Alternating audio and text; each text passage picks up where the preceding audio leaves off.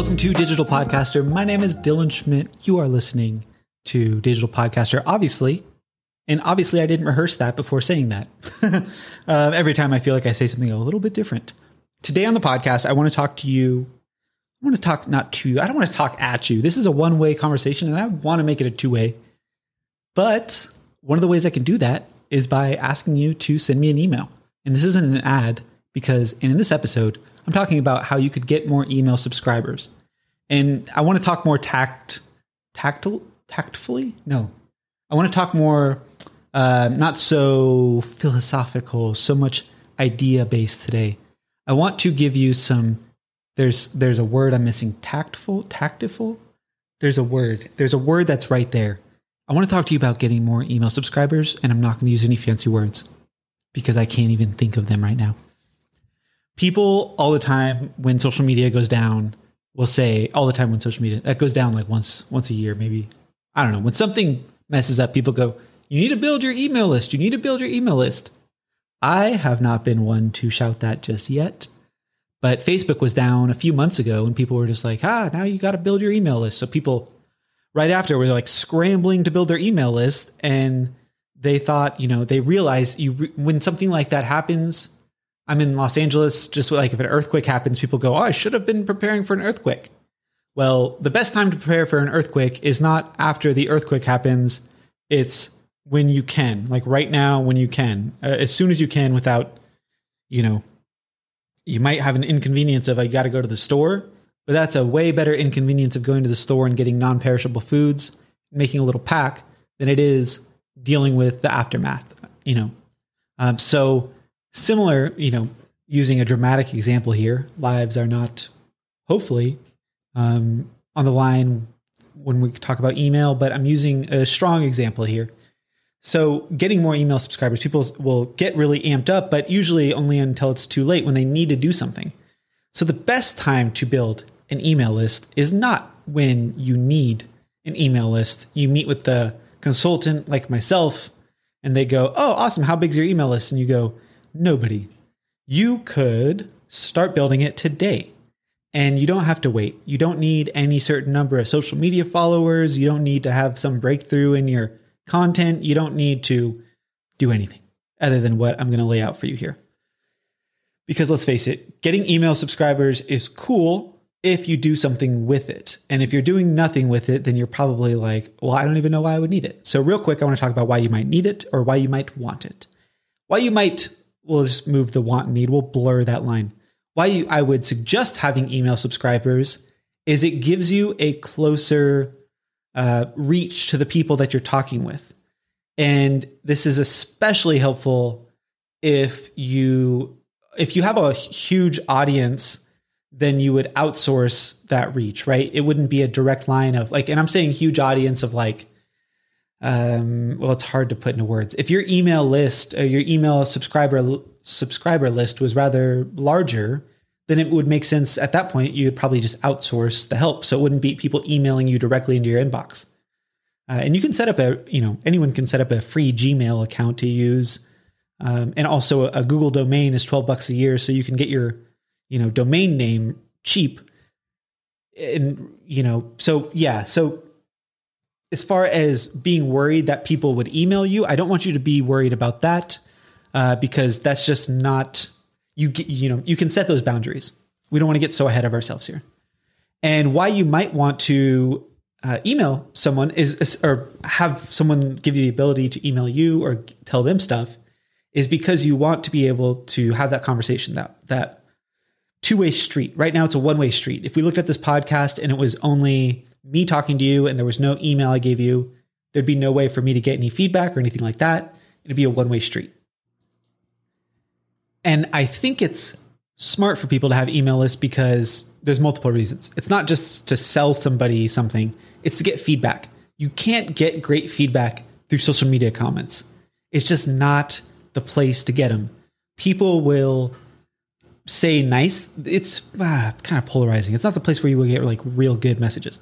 And people will say, oh, on social media, there's just too much distraction. I've been in this for too long to know that the distraction on social media is so much stronger than an email. An email, there's something more focused about it. Even if the person has 80,000 unread messages in their email inbox that's sending you an email, the amount of time it takes them to send the email, there's something more personal about it. And it's not, it's different than a, a direct message, even a text message, honestly.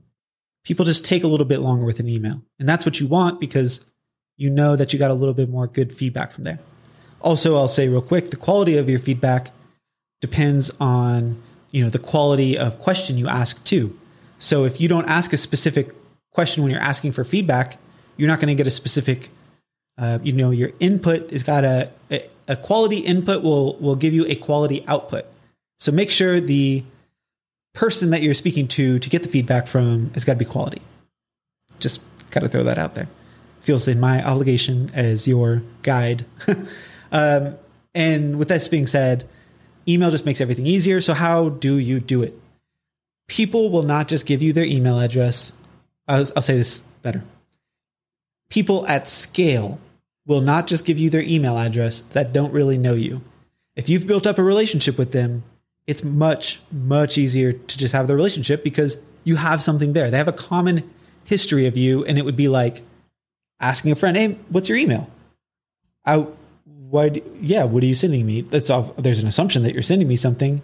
Oh, I'm just going to send you a bunch of ads. No, that's not what you want to do, unless you're a business that just sells ads or something like that. Then that makes sense uh, or not sells ads, but like you sell a specific product. But generally speaking, that that's not the type of people that are coming to me for the most part. So you would what? You'd get their email, you'd send them nice messages regularly, you'd keep in touch with them in that way. You give them something cool you saw, you'd share things with them, whether that's from yourself or things you saw on the internet. Like, I know, I don't know it too well, but Tim Ferriss, the author, speaker, uh, author of Four Hour Work Week, has something called like a five bullet Friday, and he sends a bullet point thing, five bullet points every Friday about something. Same idea, but breaking breaking it down for you, it's just sharing. You know, you either share something from your personal life. It's like sending an email to a friend. You want to make email personable, personal, and so how you get their emails though at scale, people's emails at scale, is by giving them something in exchange because they don't know you yet, you have to give them something. And this is commonly called a lead magnet, which means the person that you're attracting to your email list to be in your world is you're giving the, it's something that's magnetizing them. You're giving them something in exchange. An example of this would be on Digital Podcaster. I have 365 podcast titles it's a download, it's like a 19 page download of 365 podcast titles. People who have any interest in a podcast are interested in titles uh, because titles make or break a podcast episode. Um, you could spend all the time, you could interview amazing people. If the title isn't good, people will not listen. That's a fact.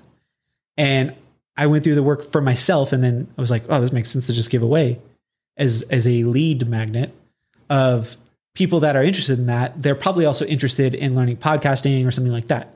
Because I have a business, digital podcasters slash having the podcasting academy, I have a financial, a business incentive there to to do that. But you might be listening too, and you might be like, well, I don't really have a audience in that way. Like I'm not really sure what I'd be selling. I just, you know, just trying to have an email newsletter because I feel like I need one. Well, yes, that's probably still true. And I, while I wouldn't necessarily call it a lead magnet if you weren't in a business sense, I would still operate under that same idea. Because you can take the cool thing about digital marketing is you can take the ideas and make them mold, mix and match in different ways. And how that would look like for a say you had a relationship advice podcast or people share emotional stories or something like that, how you might do that is um, outsourcing. Again not everything has to be from you. You don't have to be the main teacher. You don't have to be the the person giving advice. I have so much uh, experience in this area that it's how i can share all this in this podcast is because i have like data and years of doing this that that's how i can share this but if i didn't and i was having more interviews of my podcast or it was more stories about something else I could still have uh, a one thing. I could have someone make something and then whip it up and then give that in exchange for email addresses. Because if you're thinking like if someone's going to give you their email address, you want them to be interested in more of what you're doing because you're going to be reaching out to them, sending emails like a friend. So you got to give them something, right? Like if, if no one knows you, they're not just gonna be like, oh yeah, I take my email address. It's like if you went to a business and they had a little sheet on it and it said, enter your uh, email for updates. That's not going to be that strong. But if, if they say, enter your email and get selected for 25% off uh, whatever the next thing is, you're more likely going to be like, oh, eh, actually, okay. You're going to give it in exchange for that discount. So that's how much you you kind of work the value there. And the same thing, no matter what kind of thing that you're you're trying to exchange here for your podcast or your content, whatever it is that you're trying to get more emails subscribers for, is like give them something in exchange. That could be like a cool little art download. If you had that relationship podcast I'm talking about, you might have someone put together like a cool little ebook thing. Like if you had people that you were um, having on your po- your podcast was all about breakups, you could put together a list of the five best breakup books and a little journal or something, something that's digital and something that doesn't cost you a bunch to make or anything, but you could outsource on Fiverr or Upwork or reach out to someone of stuff that you like on Instagram or TikTok and then have them help you make something that you want to give to your audience. And now you have their email. And what can you do with the email? Subscribers? You can let them know of upcoming episodes, up cool content, things that are going on in your life things that you would want to share with uh, someone that you were wanting that is enjoying your content and they want more and you want to give them the opportunity to go deeper. And if you had like an example of the relationship podcast, if you if we were using that as the example, it would not be in the best interest to then give something in exchange that's dealing with like soccer, right? You want to make it cool to your audience. You don't want to make it like, I just found this thing on my desktop and now I'm going to give it, you know, obviously. But I just have to say that out loud because you want to make it cool and you want to make it be like, ooh, I need this. And I'm going to give you my good email. I'm not going to give you that email that I, I put in there to just send any old spam to. And it's all a numbers game because just like that thing at the restaurant where it says, leave your email and get updates, very few people are going to put their email on that list on the flip side, even no matter how cool the store is, very few people. On the flip side, if it says like leave your email here for 25% off on a future purchase, we'll email you a code. Especially if the store is cool, people are going to be giving their email. That won't be a problem. There won't be any friction there. And uh, yeah, so that's something that people want, right? They're like, yes, cool. And I, I get more updates. You'll send me updates. Cool. They expect it. So that's how you can get more email subscribers is by giving the person that is subscribing something. And people mess this up all the time when they just say, sign up for my newsletter and get updates. Like nobody just wants updates. Nobody does. We get enough updates. Every time I open up Facebook, TikTok's the worst at this. All, all these social media apps are the worst at this. I'm like, I don't need any more updates. I don't need any more updates. I don't even need updates about your podcast. I don't need updates about your Instagram. Like there's just too much going on. There's too much noise. And I keep my inbox at zero. I don't keep anything hanging out in there. Um, I'll snooze it or delay it until it's time for me to focus on it. But notifications are so intrusive to the creative process and moving along with no with less friction. Um, and I say that because it's not like you just want to create more noise in someone's life. You want to develop a relationship with the person that is subscribing through the email with you. You and I'm not saying you need to then become friends with anybody. Like you just need to like manually write out emails, but you can use a service like Mailchimp, which is free, and you can start sending a weekly email newsletter, even if it's very simple. You know, what's the the simplest way to send an email is just like, what's one valuable thing I could share with my audience this week? And if you just answered that one question and then sent it through an email, you will develop your email list so solid and people will have built a relationship with you. And when it comes for you to launch something new or share something you're really excited about, the first place you'll think to go is sharing it with your email list because you've built a relationship there that's stronger than social media. And that's a really cool thing to have because you know that one, if they have a question, they can just email you back. Two, they opened up your email. They saw your email in their inbox amongst all those unread emails they have, and they go, you know what? I'm opening this up. You know what? At the bottom, when you said, uh, I would love if you would email me back for this, you know what? I, I'm going to email you back because of that.